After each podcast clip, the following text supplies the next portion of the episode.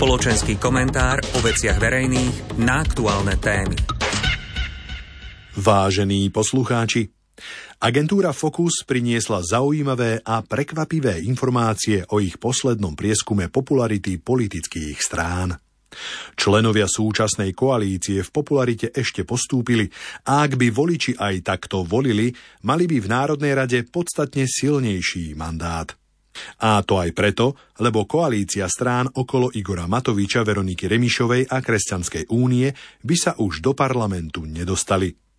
Strata popularity politických strán znamená, že im hrozí do budúcna výrazný prepad finančných prostriedkov do budúcnosti. Preto máme veľa politicky aktívnych ľudí, ktorým počas ich kariéry nebolo cudzie, že vymenili rôzne politické zoskupenia a hnutia. Ak niekto stranu sám založil, tak ak nechce odísť na predčasný dôchodok, musí na sebe zapracovať. Po vládnej kríze po vražde novinára sa zdalo, že strana Smer aj s jej lídrom smeruje do politického dôchodku. Teraz sa na podobnú cestu vydal aj jej politický oponent z niekdajšieho Oľano.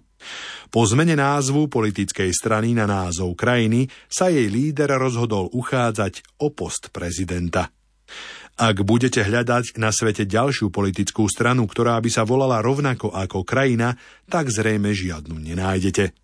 Iba ak, tak s nejakým prívlastkom, ale nie samostatne. Napriek dlhým už viacmesačným protestom proti zmenám v trestnom práve a pre rušenie špeciálnej prokuratúry podľa agentúry Focus popularita súčasnej vlády neustáva. To môže znamenať aj to, že naša spoločnosť je polarizovaná natoľko, že už medzi jej hlavnými prúdmi takmer neprebieha žiadna komunikácia. Zástupcovia súčasnej opozície sú navyše rozdelení aj medzi sebou. Ak sa tieto animozity prenesú aj do prezidentskej kampane, dôsledkom môže byť ešte väčšie rozdelenie. O niekoľko dní sa dozvieme definitívne mená kandidátov na prezidenta – Možno sa niekto, tak ako naposledy, rozhodne vzdať kandidatúry v prospech iného kandidáta. No istotne nás čaká dynamická predvolebná kampaň a diskusie s kandidátmi. Ostáva veriť, že kandidát, ktorý v týchto voľbách uspeje, bude viac zástupcom obyvateľov Slovenska ako zástupcom niektorej z politických strán alebo dokonca seba samého.